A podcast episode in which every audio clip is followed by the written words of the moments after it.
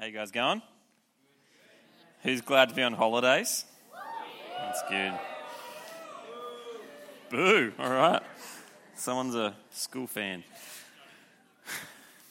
Fair enough. Hey, um, are you guys ever surprised by God? Does who he is and what he's like ever shock you? See, I reckon your answer to that question will probably depend uh, on what you expect from God. See, our expectations, what we think sh- things should be like, is going to shape how we react to things, what surprises us. So, who here is ever shocked when your parents give you like a Christmas present at Christmas? You're like, oh, what a surprise, a present. No one, because you, oh, some of you are, you got a rough life. But for most of us, right, we, we expect a present at Christmas, and so you're not surprised when you get one. Um, last week up at Juniors, there was a surprise present. Sully whipped out a, like a bunch of flowers for Tamara, and I don't think any of us saw that coming when he gave that particular present, right? Um, have you ever like received a present from someone randomly when you weren't expecting it? It's then that you're surprised when you're like, oh, I didn't realize we are that good of friends, but thank you, or whatever. That, that's, that's when you get surprised. What do you expect from God? What do you expect God's like? I reckon some of us think of God like this. This is kind of friendly, loving Jesus. He's seen here in this picture helping a little boy discover a butterfly in a garden. And it looks like he probably uses the same, same shampoo conditioner combo as my wife. And he just looks like he looks like a really friendly guy. And I reckon for a lot of people, that's kind of the standard view of God that they have friendly, happy, loving God, the guy that you come to when things get tough, the one who's always there to forgive your sins no matter what you've done. Maybe your expectation, maybe your presumption is that this is what God is like.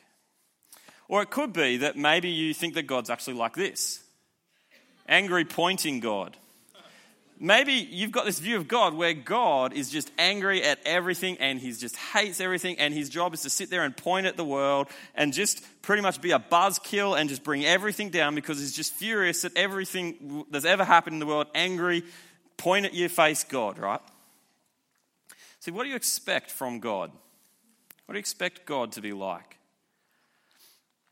My goal tonight is to surprise us as we look at God's word. I want us to be surprised at the God that we meet in these pages tonight. I want us to be blown away by who he is and what he's like.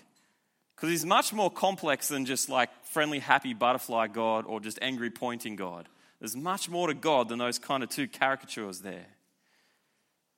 God is huge, God is wonderful, and tonight we're going to see out in His Word. So I'm going to pray, and we're going to look at this passage together. Let's pray. Father God, I pray that tonight, please, you would blow us away with who you are. Lord, many of us have known you for a long time, and we pray that tonight you would again recapture us afresh with how good you are, how wonderful you are. And, and Father, some of us here don't know you. We pray that tonight we might find out who you are and perhaps even turn to you for the first time. We pray that all of this would be for your Son's glorious name. Amen. All right, guys, here's the first thing I want you to see in Micah chapter 7, and it's, and it's this God is more terrifying than we could ever imagine. God's more terrifying than you might ever imagine. So, over the last bunch of weeks, we've been working through Micah, and we've been hearing about this nation, Assyria, that's coming for God's people. They're under attack, they're coming their way. And in verse 14, because of this army that's invading, Micah calls out to God. Look at verse 14. He's saying to God, Hey, God, shepherd your people with your staff the flock of your inheritance, which lives by itself in a forest in fertile pasture lands. Let them feed in Bashan and Gilead as in days long ago. He's saying, God, Save us. Be like a shepherd to us. Guard us from this enemy that's coming. And uh, please make us like sheep that are like in a happy green field with lots of food to eat. God, come and be our shepherd, be our defender. Rescue us from this invading army, is what Micah says. Verse 15, God replies back to him. Look at verse 15. God's reply. And he says, As in the days when you came out of Egypt, I'll show them my wonders. Now you might be like, cool, God's going to show some wonders. You're going to like do a mag- magic trick, kind of like, uh, uh, uh, like do, do some cool tricks, pull a rabbit out of a hat. No. Do you remember what the wonders that God showed the people were when He brought them out of Egypt? plagues, hectic stuff. God brought judgment on the enemies of his people. Rivers turned to blood, animals got killed all over the place, pests came and ate all their food. Um, hail and fire rained out of the sky. It went dark for three days. And then finally, the firstborn of every household, the firstborn son of every household died. Last time God showed his wonders in the exile in Egypt, didn't put on a magic show. He rescued his people, but he brought hectic judgment on God's enemies. And, and God's saying here in verse 15, hey, I'm going to come and I'm going to rescue you just like that. Which means good news for God's people and bad news for his enemies. And so in verse 16, if you have a look with me, you can see how the enemies of God and his people react or how they're going to react. Look at verse 16. It says, The nations will see and be ashamed. They'll be deprived of all their power. These invading Assyrians that are coming, remember, like, uh, what do we call it? Was it Korea? I think we're coming invading Australia. These guys who are coming from afar and taking them out, they're going to be brought to nothing. Then the second half it says, they'll, they'll put their hands over their mouths and their ears will become deaf. You know, when you kind of, sometimes you might blurt something out that you probably shouldn't have, and you're kind of like, oh, and you kind of almost want to eat your words up again because you shouldn't have said it. Uh, you know, like you're like, how about you uh, go to the principal's office, Mrs. Brown, or whatever, and you kind of like say this thing, and you're like, oh, and you almost want to eat your words back up, hand over your mouth kind of thing. That's going to be God's enemies here. They've been talking trash. They've been bagging out God's people. They've been bagging out God. And he says they're going to put their hands over their mouths. It's going to be as if their ears are deaf. Verse 17, they're going to be groveling, dragging themselves along the ground. Verse 17, they will lick dust like a snake, like creatures that crawl on the ground. They'll come trembling out of their dens, out of their homes, and they'll turn to fear the Lord our God, and they'll be afraid of you.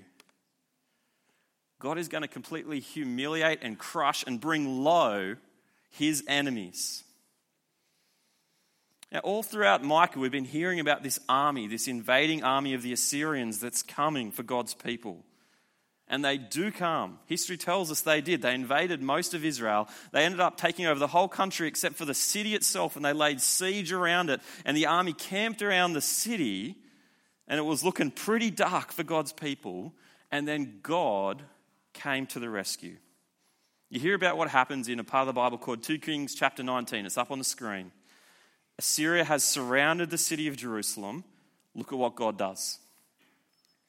That night, the angel of the Lord went out and put to death 185,000 in the Assyrian camp. And when the people got up the next morning, there were all the dead bodies.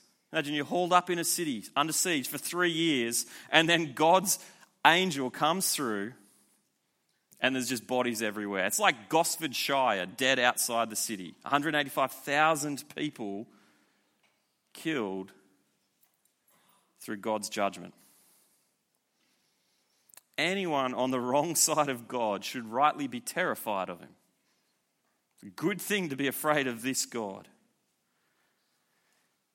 Guys, there's so much more to God than the preschooler hugging, shampoo and conditioner, butterfly garden God that we sometimes think of God as. This God should be rightly feared. So, guys, if you don't know where you stand with this God, He's still the same God of the Bible, the Old Testament, New Testament. This is God. If you don't know where you stand with Him, you, you've got to sort yourself out with Him. Don't pretend you can just ignore Him and keep Him at a distance forever. You might choose to do that for the rest of your life, and it may seem fine, but one day you will meet Him face to face. And you need to know where you stand with Him. None of us can afford to not sort ourselves out with this God. So, guys, I want to urge you seriously think about where you stand with this God. Secondly, though, I want to say this if you're a Christian, know the good news that God's enemies, and therefore your enemies, will be crushed by this mighty God. Now, we don't have physical enemies like Israel did, and God doesn't work the same way with countries that He did back then. So it's not as if God's attached Himself to some countries these days where He's going to win all our uh, wars for us or something like that. But God's people do have a fierce enemy who hates them, who's out to get them, who wants to bring us down the devil. He's real. And did you notice the reference to in verse 17 there? It says that they will lick the dust like a snake. In Genesis chapter 3, verse 14, when God curses the snake, the devil, he says, You're going to crawl on your belly and you'll eat the dust all the days of your life. And then a few, days, a few verses later, he says that, Hey, one of your descendants, Adam and Eve, one of your descendants is going to crush this serpent. So the ancient enemy of God's people, the devil, is right there in verse 17.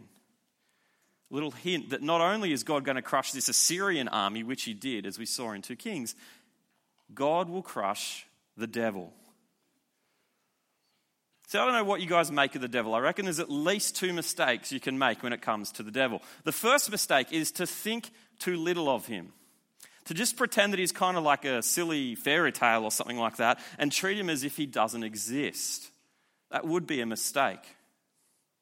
The other mistake, though, is to make too much of him, to give him more credit than he deserves, to fear him more than we should, to be more afraid than we should. Because here in Micah, what we see is God who rules, who's powerful, and he's greater than the devil. He's stronger, he's mighty, and he'll crush his enemies. And that's good news. And guys, that's exactly what Jesus has done to the devil. At the cross where Jesus died, Satan was once and for all defeated. His power was broken. Satan's the one who stands before God and accuses us of our sin. His name is the accuser in other parts of the Bible. But because of the cross, because of Jesus' death, there's nothing left to accuse us of. His power to accuse us of our sin is broken. And so ultimately, God's people don't need to fear the devil. We should be, we should be cautious he may bring temptation, he may bring lies, things may be hard. He's like a roaring lion, but ultimately, he's a lion that's fighting a losing battle. The devil has lost because Jesus defeated him at the cross. Our enemies are crushed by our, mad, our mighty God.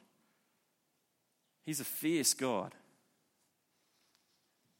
Now, I hope you guys are surprised by who our God is. He's more than butterfly garden God, right? He's huge, he's powerful, he's terrifying. But here's the second thing I want us to see tonight, and this is, this is wonderful God's forgiveness is better than we could ever imagine. So much better than we could ever imagine. Verse 18, Micah stops talking about God's enemies and he just reminds us of who God is. Check it out, verse 18. He says, And who's a God like you who pardons sin and forgives the transgression of the remnant of his inheritance? You do not stay angry forever, but you delight to show mercy. Micah here is blown away by God. He's completely blown away. What kind of a God is this? Who delights to show mercy, who forgives like that. We've just heard how terrifying he is, right? How he's the one who crushes his enemies so that they're groveling in the dust, right? But then he's the one who forgives. He doesn't stay angry forever. He'll have us back. He's such a good God. Now, how's that possible? How is it possible that this God who's so powerful and mighty and scary could also be the one who forgives like that? So, what about our sin? What about the fact that we do the wrong thing? What about the fact that we've done things that essentially make us enemies of God? Look at verse 19. Look at what God does with our sin. He says, You'll again have compassion on us you will tread our sins underfoot. You will hurl our iniquities, our failures to obey, into the depths of the sea.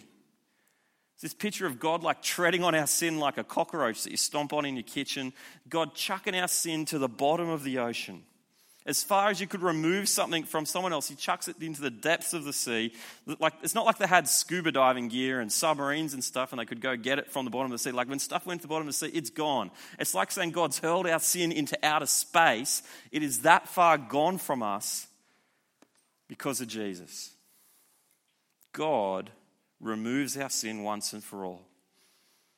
Not by just turning a blind eye and pretending that we're not that bad, but by actually paying for it with the costly blood of Jesus.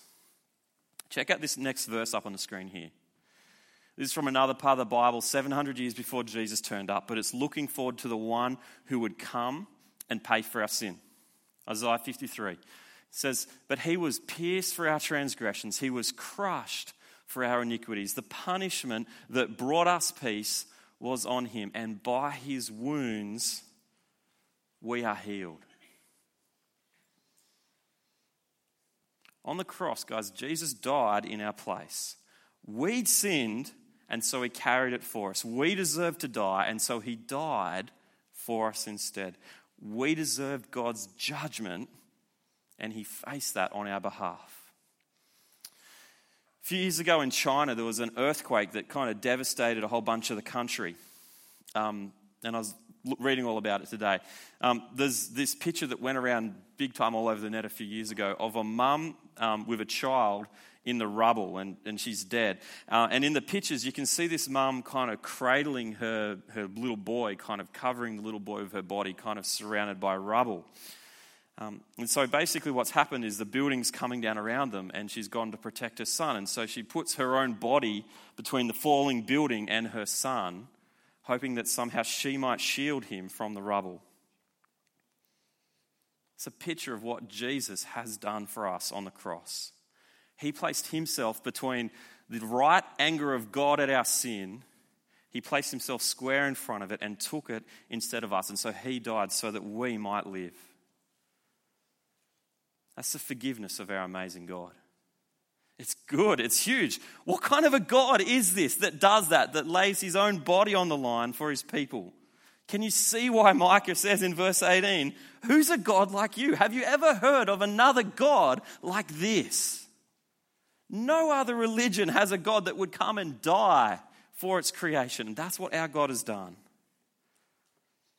But somehow, I think as Christians, sometimes I think we get used to this.